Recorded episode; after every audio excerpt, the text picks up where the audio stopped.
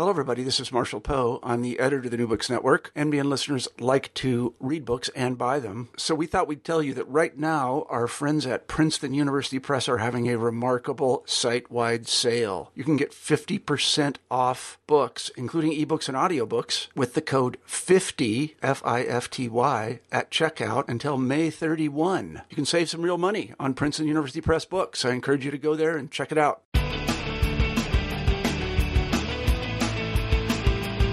Hello, and welcome to New Books in Sports. I'm your host, Bruce Berglund.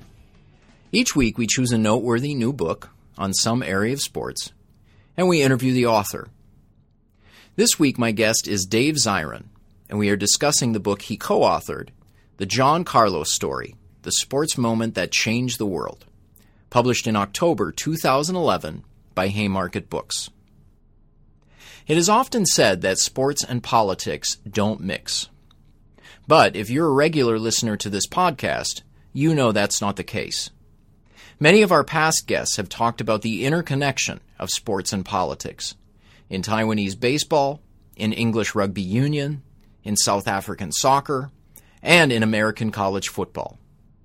Scholars of sports insist that politics are always present, but fans and newspaper writers and sports radio hosts typically avoid discussion of politics in sports. For the last decade, Dave Zirin has been one of the few sports writers to regularly discuss politics. His previous books have looked at the political and economic issues surrounding contemporary sports, as well as the history of sports and political protest. In his newest book, Dave presents the story of an iconic figure in that history, the Olympic medal winning sprinter, John Carlos. As Dave explains in the interview, it is a difficult thing to write another man's life story. But his book does this marvelously, revealing Carlos as a compelling character, a remarkable athlete, and a man fiercely committed to the cause of social justice. This was a book I found hard to put down, and it's one that I've talked about a lot with my family and friends. It was a pleasure to talk to Dave about his work in writing it and his relationship with John Carlos. So let's turn to the interview. My guest this week on New Books Sports is Dave Zirin. Dave, welcome to the program and thanks for coming on. Hey, great to be here, Bruce. So, to start, we'll have you say a few words to introduce yourself. And I'll tell the listeners that Dave is the author of five previous books on contemporary sports and sports history. He's the host of the weekly radio program Edge of Sports. He's written for a variety of publications. He's now the sports editor for The Nation magazine, and you're the first sports editor in the magazine's history, right? Yeah, or even sports writer. and so, tell us, how did you get into how did you get into journalism and sports writing in particular?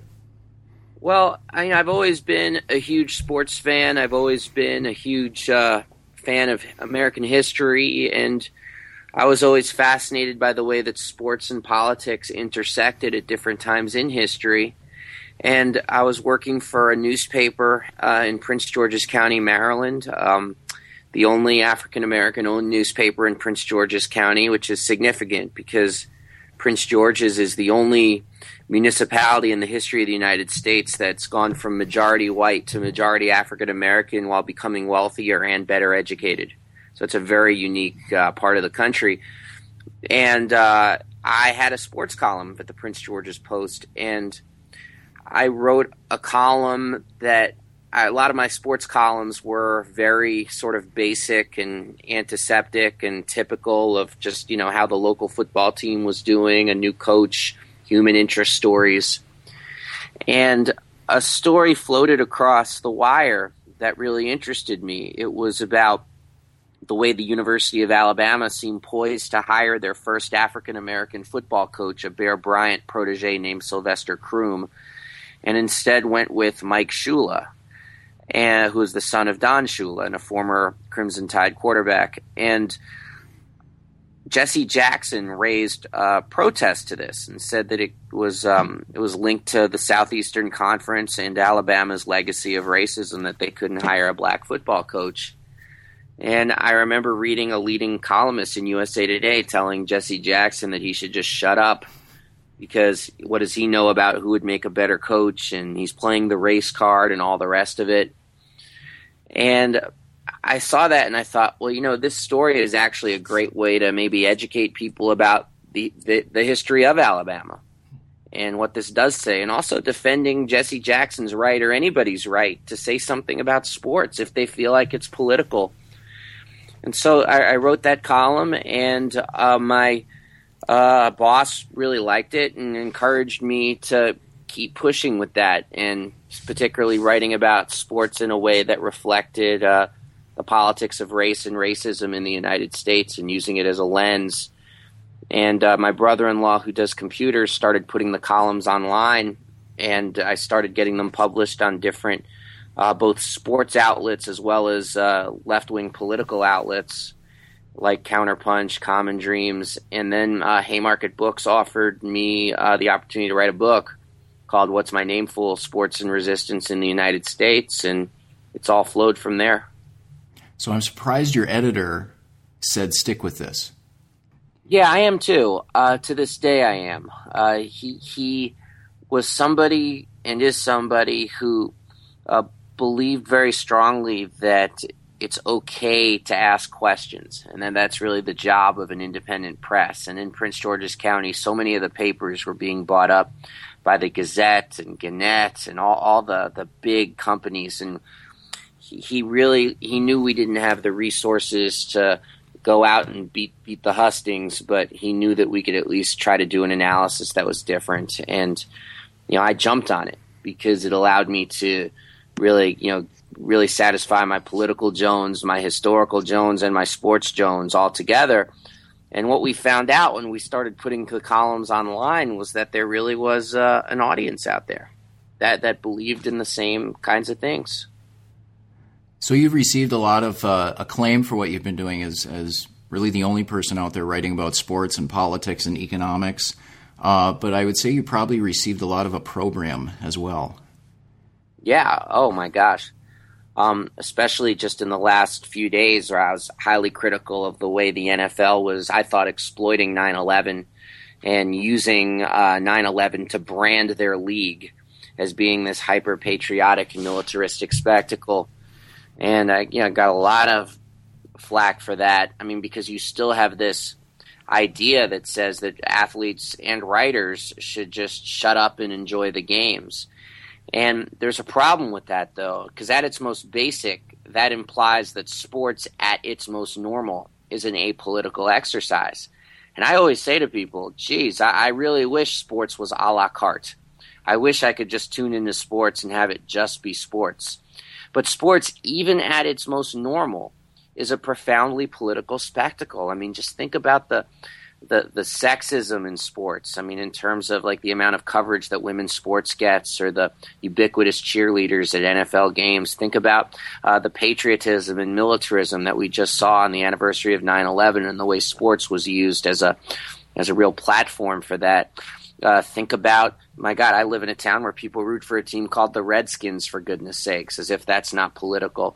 I mean, think about the fact that you've never had a male gay player in any of the main sports come out of the closet. I mean, it's because these are there are political norms at work, and so many writers in sports, and certainly the owners, they're they're what I call the the keepers of normality. You know, they're the people who are like the gatekeepers, and they're there to rap you on the knuckles if you dare raise uncomfortable questions about politics and sports. But I think as long as the questions are there, I mean, you have to ask them. I mean, it's so easy to succumb, like, like you say something is racist, and they say you're playing the race card, and it's like, well, actually, something racist just happened, so you're not playing the race card, you're pointing something out. I mean, there's so much of that in sports, like there is in mainstream politics, but I think I think you have to be committed to, to seeking it out, and you have to be committed to to shining a light on it because that's really the only way we can respond. Because I'm not a billionaire like these owners. Uh, people who read my stuff don't tend to come from that ilk. You know, there's no way to really fight fire with fire on that regard, but you can create awareness, and you could use sports as a lens to talk about some very serious truths about about our society. And then also to clarify, you're still a big sports fan. I am, and that that's part of what motivates me because I think that this should be a process of reclamation, not rejection, mm-hmm. and that a lot of people who see themselves as being left wing uh, or progressive or radical or what have you, they reject sports. I mean, they reject it like a vegetarian would reject a McRib or a Big Mac. Like they just say, ah, this is part of the problem. And then, and then they also condemn others who are into it. And I really do think that's very much the wrong approach. I mean, I think we have to say, well, wait a minute, sports has been part of the human experience from as long as people could bathe and clothe and feed themselves. People played games. Why would we reject this out of hand? And then people say, oh, yeah, well, well, this we're talking about corporate sports. And it's like, well, well, no. I mean, sports have become more corporatized in time. But sports are also something that's a site of community cohesion, a site of uh, local solidarity, a site of fun and play, escape. And I, I, see no reason to give that up and, and surrender it to people who would hijack it for their own political ends. So let's turn to John Carlos. And uh, you've known John for quite a while. He was your first guest on the first episode of, of Edge of Sports. Sure and was. you've and you've had him on the program since then. So I want to ask you, uh, how did you get to know him? Well, I got to know John Carlos. John Carlos was also the first ever sports interview I did that got published on a website other than the Prince George's Post. Um, I, I, thought it would be a good idea. I thought, you know, I really using my the paper as, as an excuse, you know, the Prince to, to interview him on. I believe it was the 35th anniversary of John Carlos and Tommie Smith raising their fist at the 1968 Olympics. And first of all, it was like I, I, just searched his name online and I found a, an old website that had a, actual phone number at the bottom of it. And I just called the phone number and he picked up the phone. Huh. And we ended up having a pretty intense, incredible conversation. I mean, this was 2003. And John Carlos really did start to get re embraced by 2008. But by 2003, he was still somebody who was very much alone, very much being treated like he told me in that interview, like somebody who had some kind of disease, who people were stepping around and speaking around and not engaging with. Like he really felt like he was alone on the island, as he put it. And the interview that we did, I mean, it ended up getting just a lot of play around the internet and it seemed to connect with people. It actually reignited John Carlos's friendship with George Foreman. They'd known each other since 1968 at those games. And John and I just struck up a relationship out of that. And we did several other interviews over the years. Like you said, he was the first guest on my radio show. And John approached me about saying, you know, you should write my book. And I, and I jumped at it. I really did jump at it because I'd never written a biography before, but I knew that he had amazing stories. And I'd also seen him speak in front of a crowd. I'd done a couple panel discussions with him at conferences at, by that point. And he's just one of the most amazing public speakers I'd ever seen. And I just couldn't believe that the reservoirs of talent in this guy. And so my vision was not just doing the book, but going on a speaking tour with him and speaking about his life and speaking about the book. I mean, that that's what was so attractive to me was putting him in front of a crowd. And I'd seen the way people responded to him. Like when we, we did speaking stuff together, people would come up to him with napkins, with old photographs, with uh, their shoes, and just ask him to sign it. And so I thought, wow, what if we had a book that he could sign? How great would that be? Especially because he has so many cool stories from growing up. And I thought telling his story could answer these two two questions. And the, the, the two questions are both the same word. It's why. Why did John Carlos risk so much in 1968? But also, why do people still care 40 plus years after the fact? Those were two questions that I that I was wrestling with, that I wanted to get a better handle on. And I thought we could write a book that could answer those questions.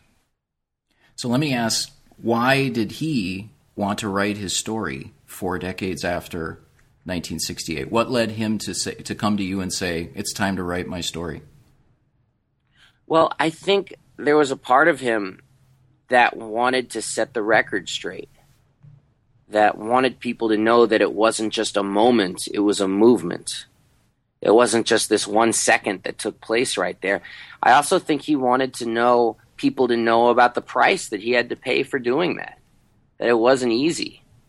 I think he wanted to have his story out there so people could have a full reckoning with the kind of motivation that it takes to do something like he did, and then the kind of price you have to pay so people could use their own hyper exalted, brought to you by Nike athletic platform to actually say something about the world. I mean, I just think he wanted it to live and breathe in a way that it really hadn't in the past. And so I'm I'm I'm just I'm very very honored that he thought he trusted me with his story. There were times uh, when writing it that I was just in, in a bit of a state because I, I was terrified that if people didn't like it, it wouldn't be a comment on my writing, which I can handle, but people would see it as a comment on him, and uh, that that that kept me up some nights. But the the early word on the book has been so positive, and I knew it would be because his stories are so good. And also, I felt like I'd known him long enough. Like we did hours and hours of interviews together, and I really felt like I, I knew his voice. I really did, and he's such a good storyteller that I mean, it, it, just was the sort of thing where we took just tens of thousands of words of transcripts of interviews, and then just I went through them sentence by sentence and made sure it was coherent. So, I mean, the creative aspect on my part was was incredibly minimal. I mean, I was I was more like an, editor slash stenographer mm-hmm. than a writer. And I, that's a tribute to him. Yeah, I actually wanted to start with that to ask about the uh, the process of writing and the style and um, and maybe to get a sense of it for the listeners, um, will you read a section for me right at the start in the in the first chapter? So it's chapter titled Harlem World, sure. and uh, so you read that first paragraph, please. Sure. Harlem, born and raised. I came to this earth on June 5th, 1945. I was a breech birth, which meant that I arrived with my backside facing the world making it that much more difficult for everyone around me. Funny that. 626 Lenox Avenue was my first address. It was roughly half a block from the Savoy Ballroom, maybe just another stone's throw to the Cotton Club. If you don't know the names of those two magical places, then you need to look them up. This was where you could find music, dance, and the finest performers of the 20th century. Right in the heart of Harlem, where the days were rough and the nights came alive as the swells came uptown because we were the home of the best. Growing up, it made me feel to be so close to so much greatness that I didn't have to sit on the back of anybody's bus. So that's a great opening, and uh, and I have to tell you, as a reader, right from that start, when I when I was reading that, um, I had the sense of you know not as a reader where your where your eyes are passing over the words, but that there was an audible voice narrating that story inside me, which which you know is tribute to him for these great stories and tribute to you as a writer. And so, um, you know, just looking at that beginning uh, to kind of focus on the process. How did you you know how did you convey that? Because that is and and like you're saying, you'd never ghost written anything before. You'd never written biography. How did you capture that voice? Well, I learned that it really really helps to know the person in advance. Like uh, just after it came out, a person who I don't want to name, but a a, a very well known uh, uh, political person got their hands on the book and got in touch with me about doing it with them, and I, I turned it down. And I did it because I knew that this book's greatness, and I do think it's a great book, is not really about anything I did. And that's not false humility. That's the real deal. I mean, that's not false humility at all. That's me looking reality in the face. I know John. I know him very well. I've spent hours talking to John. I knew his stories before I had to ask them about him. I'd spoken on panels with him, and I, I've drank very good liquor with him. I mean, I just knew the way that his mind worked, and I knew that it was kind of like capturing lightning in a bottle. Like it's not something I think I could do again. I mean, I can maybe think of a couple other people who I know that well who I could do it with again, but I certainly couldn't roll out of bed and do it. No way, no how. And it's, uh, I really do think it's a great book, but I think it because it's his voice. And the toughest thing for me doing it was I, I really likened it to no kind of writing that I'd ever had to do before because I, I was used to writing in the other books like you get inspiration, you do 30 pages and you don't even feel the clock move, and then you have hours of just depressed uh, block, and then bam, you get a jag of creativity, and then depressed block. Like that's what I was used to. This was so different from that. This was like breaking rocks or something. I mean, this was like slow work because the big fear, sentence after sentence, and this was something that my editor at Haymarket said to me said, This can't read like a long Studs Terkel monologue. Yeah. Like it can't be like the authentic voice of John Carlos, where you're basically just a stenographer. Like it can't it can't be that. Yeah. And my first draft was that. And so then going back to it, and I went back and read some Studs Terkel to be like, this is what I don't want it to be. and then just going through it and then i read some some autobiographies that i really liked like uh, giant steps about sports autobiographies like giant steps by kareem abdul-jabbar up for glory by bill russell and then went back to it and uh, it was it was a real challenge because it's like you know going through it sentence by sentence to make sure it both has his voice but at the same time isn't stenography. Well, the work paid off. It was really a, a, a great book to read, and it it was a uh, a page turner in the best sense. You know, to follow his story, to just keep following his story. So, uh, uh, so I enjoyed it a lot. So let's turn to his life. Let's turn to John's life. So as you read read just there, John was born in 1945, and can you give a sketch of his early years? So, so he grew up in Harlem. Could you talk about his family background and what were the influences on his on his early years? Yeah, I mean that that's a really I'm really glad you you asked I'm really glad you asked that because that question that we started this with, which was why? Like why would he take this chance? I think is just deeply rooted in a lot of his upbringing. I mean, John I think one of the first things that are very interesting about John Carlos is that his father was a World War One veteran. So you think about that for a second. His father was a World War not World War II, World War One. So he's born in 1945. So his father was old mm-hmm. the time he was born. I mean, his father was um, one generation removed from slavery and up from the area of sharecroppers.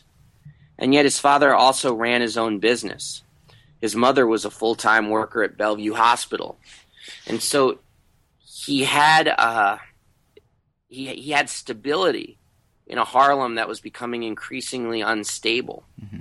His home became kind of a refuge for friends of his who had family members from broken homes, uh, who had uh, family members who had issues with drugs or alcohol. He remembered viscerally seeing the white flight from Harlem as he grew up. And at the same time, like I read in opening that paragraph, growing up in Harlem at that time meant growing up around greatness. Mm-hmm. It meant seeing Malcolm X walk up and down the street and skipping alongside him and asking him questions. It meant seeing the way white people would come uptown to pay tribute to the Savoy Ballroom and the Cotton Club. It meant feeling like you didn't have to ride on the back of anybody's bus. So he he grew up with, with a profound sense of self confidence. And then he found largely by accident that he was just an unbelievably fast athlete, mm-hmm. world class speed. And he gets a scholarship to go to East Texas State, and he's immediately thrust into an entirely different world. You know, a world where not only is he expected to ride the back of the bus, but where he's expected to really smile about it, mm-hmm. accept it. And this, I think, ha- had a, a tremendous effect on his system. And got him to the point that when he heard that there were rumblings of an African American boycott for 1968, for him it was a no brainer that this is something I want to be a part of, that there's just too much injustice in the world, and I'm not going to be quiet about it. And he was also somebody who was really aware of what was happening all around him. And like think about everything that was swirling around 1968 from the assassination of Dr. King to uh, a few years earlier the assassination of Malcolm X, which he recounts in the book about driving down to the, the hospital when he heard about it and just being out of his head. Uh, to, of course, everything that was happening internationally from the French strikes in 68, the Prague Spring, uh, the, the anti war movement that was happening, the assassination of Bobby Kennedy, which also had a strong effect on him, and the assassination of the hundreds of Mexican students and workers in Tlatelolco Square, who the people in John Carlos's group, the Olympic Project for Human Rights, were talking about meeting up with. So, when so all of these things led to him feeling like they had to do something, that something had to be done no matter what the price would be paid. And that's a good way of understanding that first why. Mm-hmm. And it was the times, but it was also a set of personal experiences that for him exposed the gap of the kind of person he thought he was and the kind of person who society saw him as.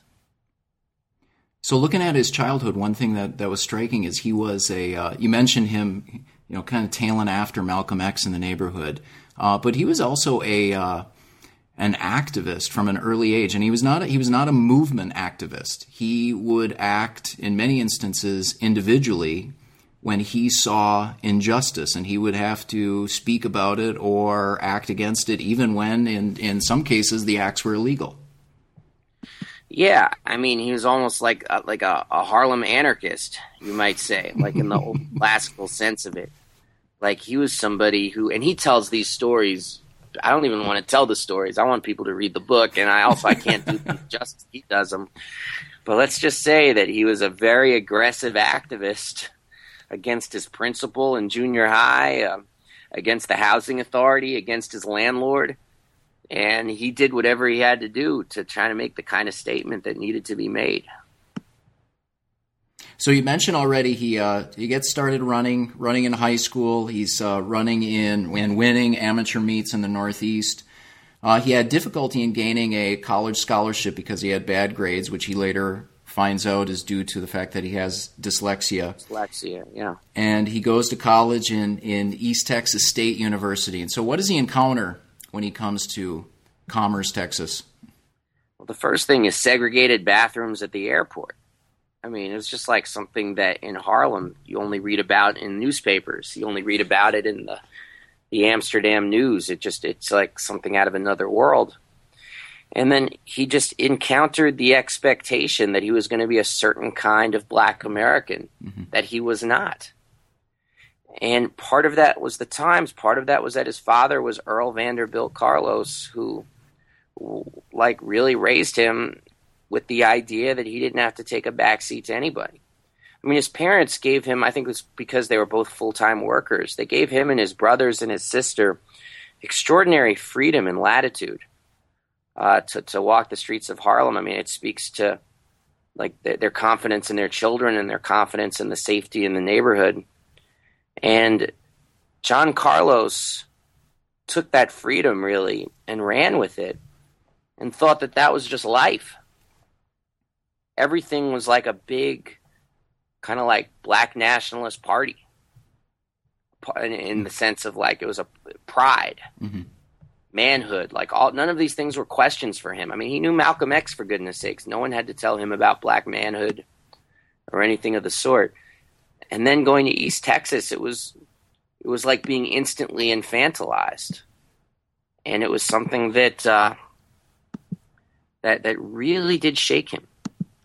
Because it was like this is my only option is to come here and be an athlete, but and then I that's the only way I can get to the Olympics. But then, as the statement of the Olympic uh, Project for Human Rights said it's like you you run in the Olympic Games and then you just crawl home.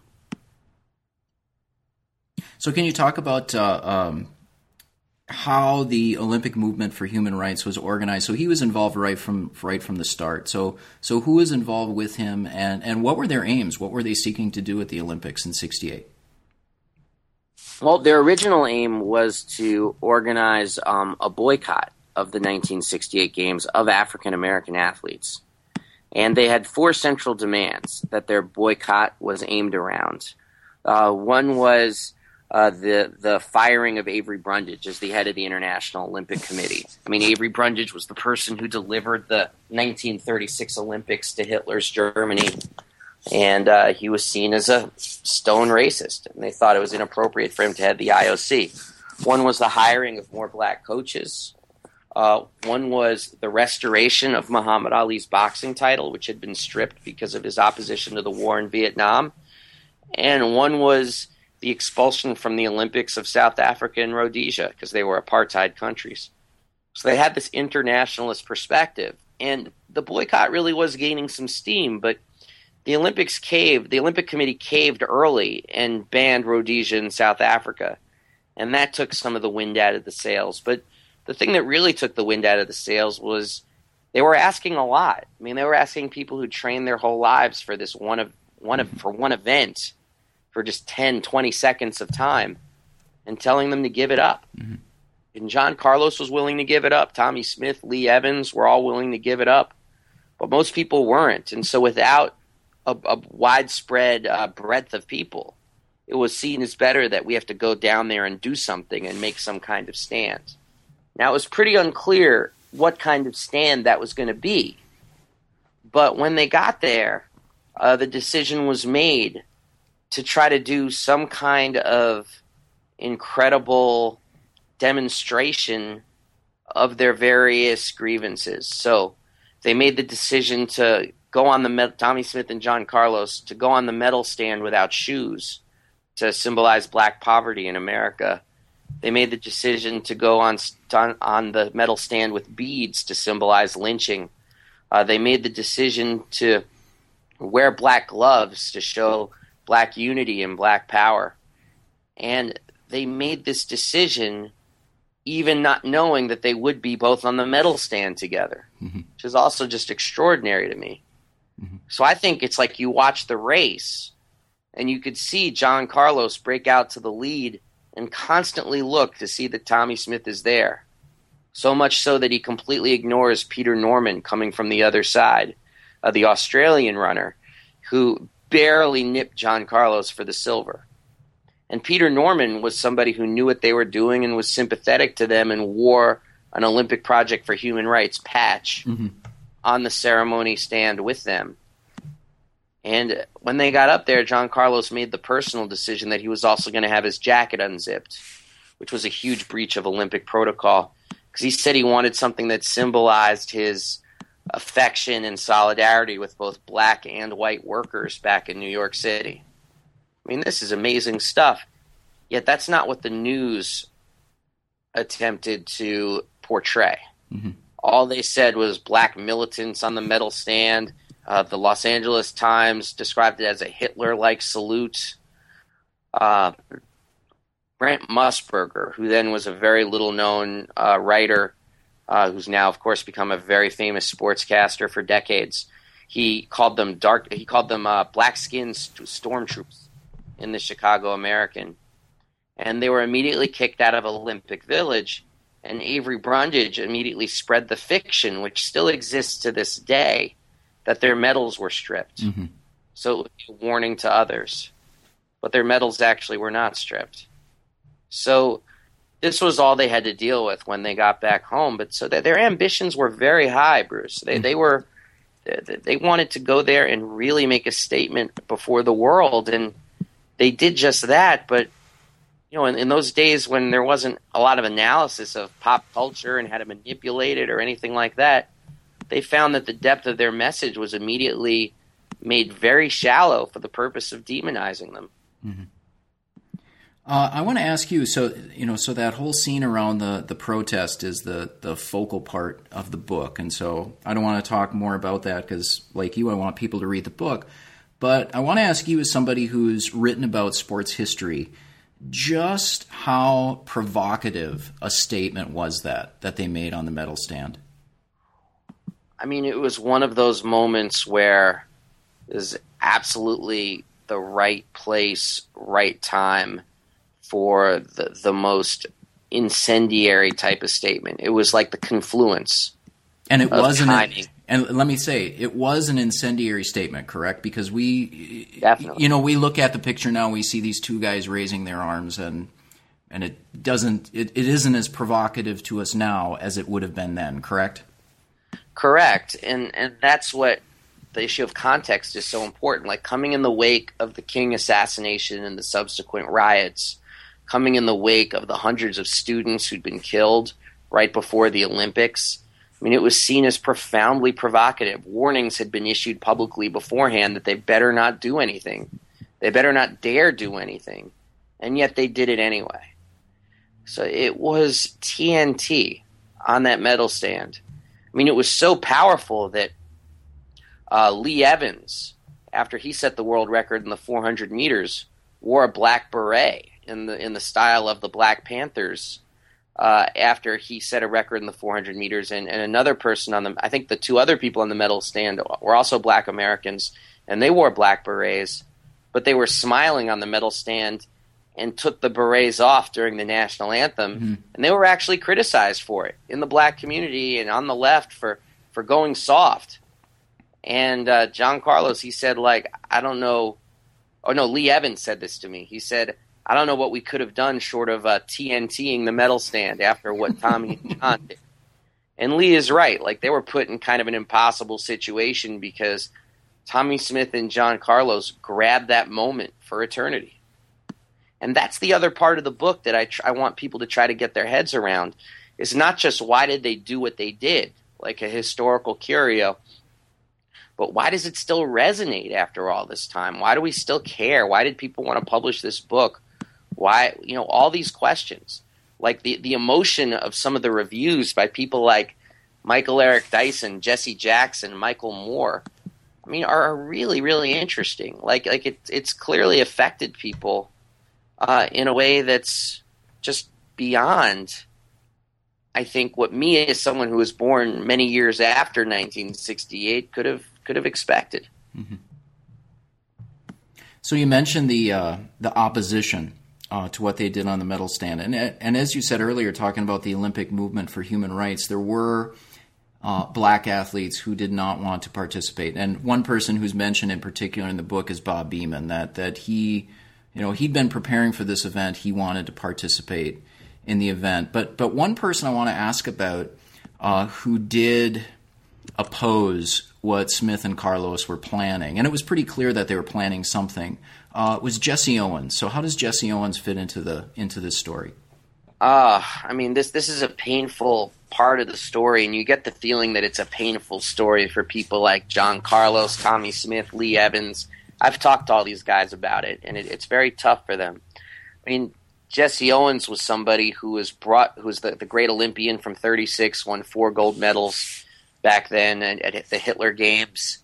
Uh, and then he came back home and found himself that he had to have a job racing horses. I mean, that, that's where the opportunities available to him. And Jesse Owens was a college graduate. He was incredibly bright, but the opportunities just were not there. Yet Jesse Owens was brought back into the fold uh, precisely by Avery Brundage, precisely because, as sort of like the, I mean, the sort of good Negro, bad Negro dynamic and he was going to be somebody who was who was brought up in that way, uh, and who was presented in that way. And Jesse Owens was then also sent into the locker room to discourage the African American track people from making any kind of a statement. Yet, what uh, Jesse Owens and Avery Brundage did not understand um, is that the gap was not just uh, racial; it was generational as well. And Jesse was seen as somebody. I mean, they might as well have sent in uh, a Bing Crosby to try to discourage them from doing something because it was. I mean, the and, and I'll, more evidence that John talks about that it was more generational than racial was the incredible solidarity between Carlos Smith and the track stars and the Harvard crew team. The Harvard crew team was the U.S. Olympic crew team. Mm-hmm. And the Harvard crew team stood in solidarity with them, and they accepted and loved their solidarity. It was actually the Harvard crew team that gave John Carlos the the Olympic Project for Human Rights patch so Peter Norman would have one after the race. I mean, that's how in tune they all were. And that's, of course, really different than I think sometimes the way it's presented. So I want to talk about the immediate aftermath of the 68 Olympics. So you mentioned earlier that uh, uh, there's a lot of abuse in the in the press and from the Olympic Committee uh, coming down on on John Carlos. He does resume his track career. He continues to to compete. Uh, but then through the 70s and into the 1980s, his situation becomes increasingly desperate. Could you talk about that, please? Yeah, I mean, it, it was it had to do with coming back home and finding that uh, the usual gravy train available for Olympic track stars would just not be there for him. Even though he came back and in 1969 he had his best year ever as a track star. I mean, he's in the Track Hall of Fame for a reason. In '69, uh, he was he was led a national championship team at San Jose State. He set the world record in the hundred yard dash. And yet, once his amateur career was done, there really wasn't nothing much for him. He was able to get a tryout with the Philadelphia Eagles to play football, but his knee was blown out very early on in that process, and there was just there was just nothing for him, nothing whatsoever. And so his life started to really devolve from that point on. I mean, there's just no money. It created an incredible pressure on his family, and uh, his his he and his wife had a very very ugly divorce, and then she took her own life soon thereafter. And I mean, he would, and he also had the FBI following him uh, like constantly, to the point of which he would invite them inside yeah. for coffee. I mean, it just became like this thing. I mean, can you imagine the feeling? Like it would be one thing to to to feel like uh, you know you were some kind of relevant person to what was happening in the country, and the FBI was treating you but it was like they were kicking kicking him when he was down. He had nothing, and still they were tracking him every day, making his life a paranoid hell. And it, it took him a long time to to really dig himself out of that, and he did it by actually, I think, being very true to himself and getting a job uh, in the public school system in Palm Springs and being a guidance counselor, and that's what he's done in the last twenty years of his life and it, it's that's what he's he's worked with kids. That's how I found him when I first called him. He was in his office, and I think that that saved him. That really did save him. So, looking at that period of the '70s and '80s, and in your conversations with with John, does he look back on what happened in the the aftermath of of '68, and then what he had to go through in the '70s and '80s? Does he look back with bitterness? Nah, he's got no regrets whatsoever. Zero point zero regrets. He's well. Let me let me let me clarify. So he doesn't have regrets, but does he? Um, you know, there were people who didn't stand up yeah. in protest. Uh, for instance, Brent Musburger. Uh, you know, it. it oh yeah. I, I, would think, looking back at a guy like them, him, whose career has just gone up in the ascent. Yeah. You could not feel anything but bitterness to the way he. Yeah. no, treated. he's got I mean, and he's got real issues with that. Like, I feel like this book has, I really do think has been helpful for him, and I actually think the tour is going to be helpful for him, just to to really feel the warm of the the embrace that he's going to get. I mean, I'm I'm really confident we're going to have some great events, and he's going to get a sense of what he's really meant to people. I think he already has that. I think he definitely got it in 2008 when ESPN gave him their Arthur Ashe Courage Award at the ESPYS, and he got a standing ovation from all the famous athletes out there. But even that was tinged with a little bit of bitterness for him because he almost didn't do it because ESPN employs Brent Musburger. Mm-hmm. And so he really wrestled with that. Like, do I want to give my name and my credibility to an organization that would employ someone like him mm-hmm. who said these things about me? I mean, these are things that he wrestles with every day. He's a fiercely proud person You know, there have been times throughout the decades where people have wanted to tell his story or make a movie on his life or do a documentary. And he, he would rather take no money and not do it than feel like he was being exploited. Like he's very, very conscious of that, and he's very, he's very serious about that. And I mean, I've come to respect it very much. So yeah, there is there is bitterness there. There's bitterness about. But if you ask me, what's the number one thing now that gets him? It's interesting. It's not probably not what you would expect. It's really less the Brent Musburger people, mm-hmm. and more the people who were back there at that time and try to get some of the credit for it mm-hmm. who didn't do anything. Like people who are on that track team like there's a statue of him and Tommie Smith at San Jose State. And there are people from the track team who've asked him, why can't, why isn't, where's my statue? And that just galls him. Like you didn't do anything. You didn't sacrifice anything. Maybe if you had my scars, we could talk about that. But hey, take down your shirt. Let's see if you've got scars. Because if you don't, I don't want to hear it. So that that really bothers him because there there is a revi- not a revisionist history, but there's definitely been a revisiting about what he and Tommie did. My favorite um, story is ESPN had this TV show called uh, Five Reasons You Can't Blame, or no, it's Ten Reasons You Can't Blame, and it takes some event in sports history and talks about like ten reasons you can't blame it would be like uh, Harry Frazee, the owner of the Red Sox, for selling Babe Ruth to the New York Yankees. Mm-hmm. And they go through just a lot of counterintuitive reasons that you know you might you know just to get you know like hey there there's another side of the story here. And they did ten reasons you can't blame Tommie Smith and John Carlos for what they did, and the number one reason was they were right. Mm-hmm. And I think he appreciates that a lot but I also think he wants it pretty clear that everybody wasn't right. Just a small group of people were right. Mm-hmm.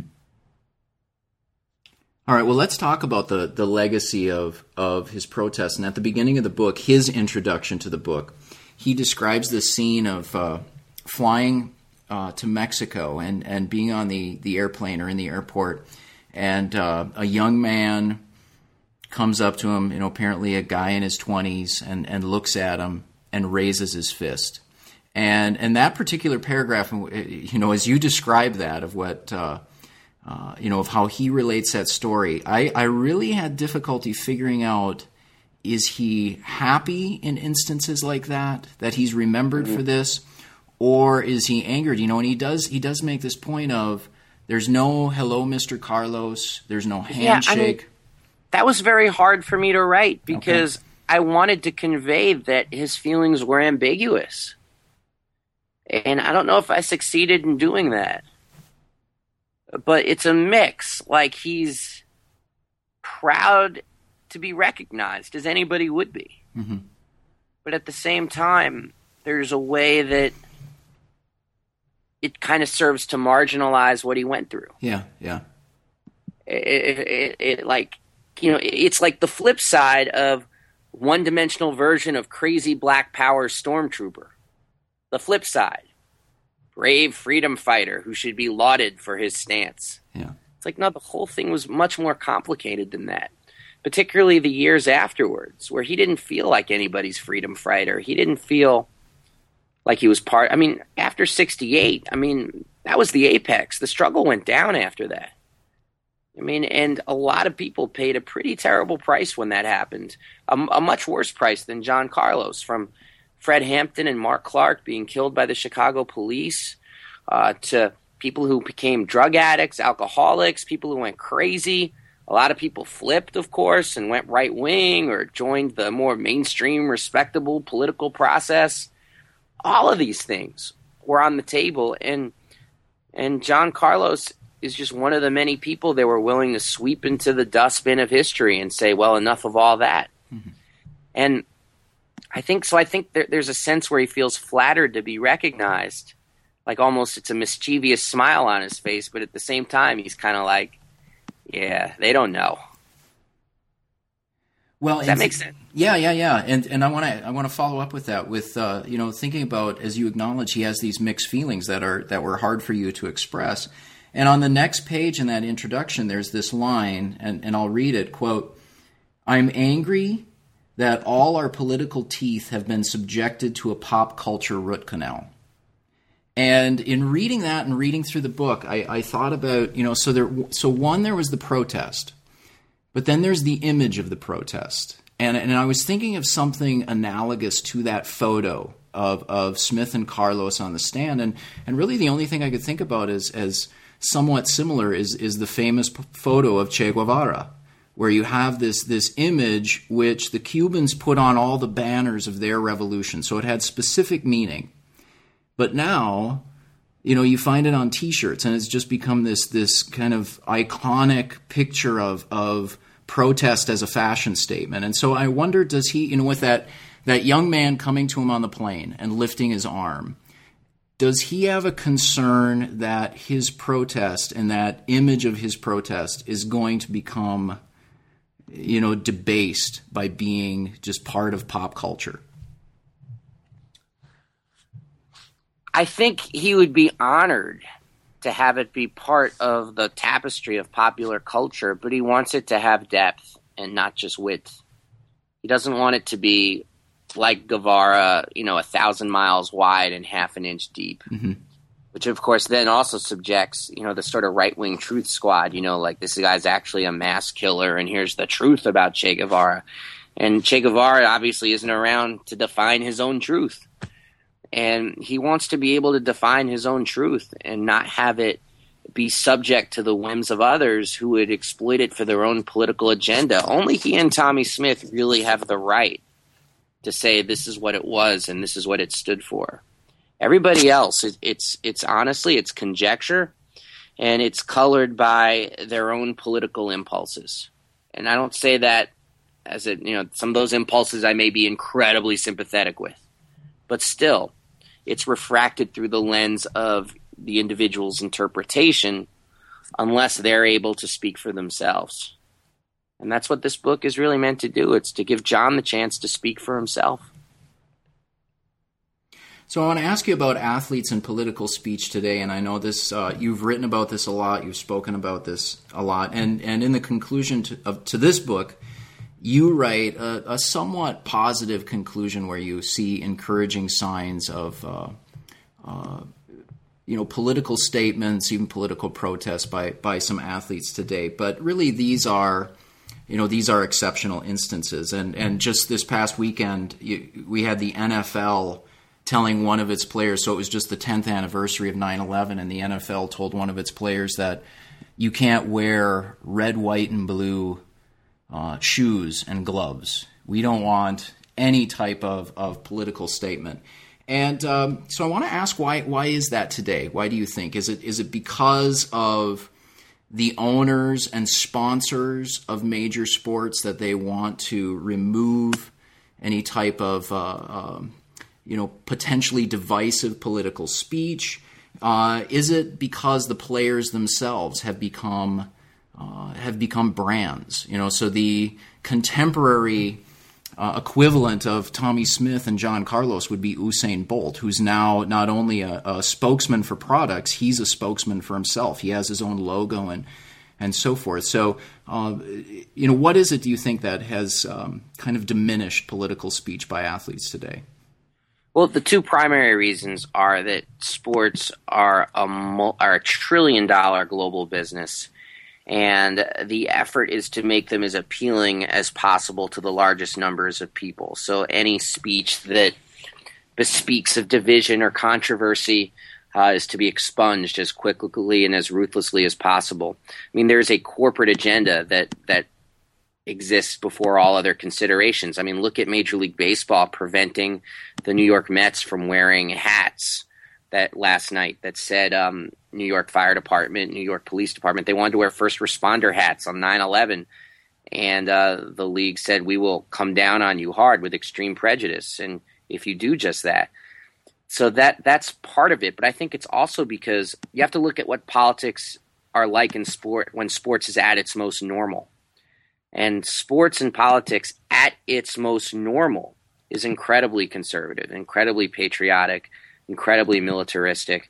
And the reason for that is that the people who control sports are very right wing.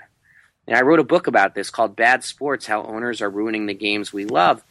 And their own politics have become so center stage that I think it actually repels people who would otherwise be sports fans.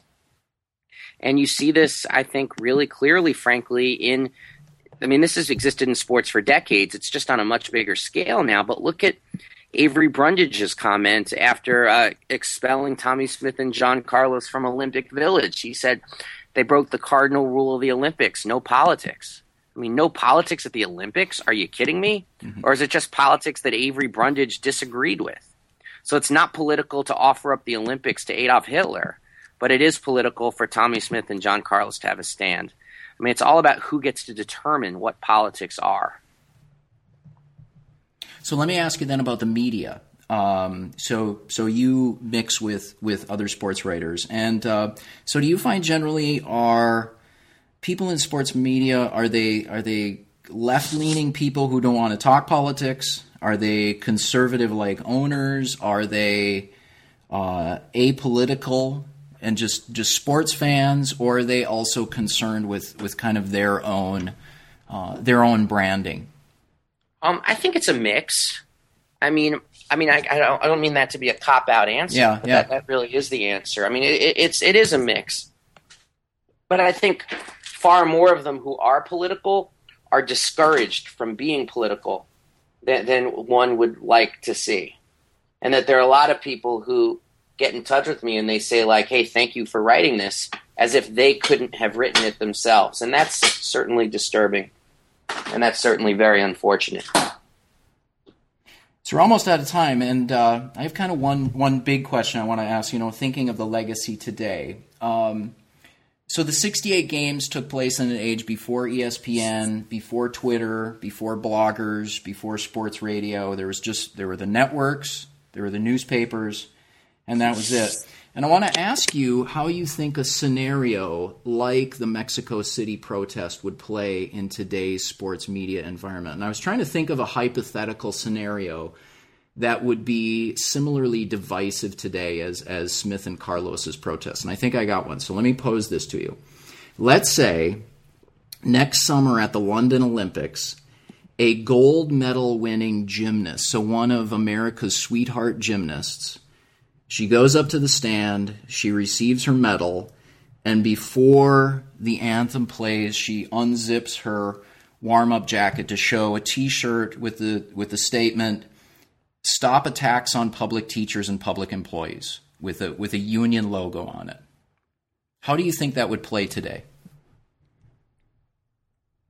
I think that would be strong, honestly. And I think I think, but I think there are all kinds of statements that would be strong that we could discuss. Well, yeah, it would be strong, but how would it be received? It's not so much the the, the particular statement. How would it be received well, in the world I, of Twitter, ESPN, and yeah? So I mean, I think that what the world of what that supplies is, is, is something that's largely good, but also a little bit bad.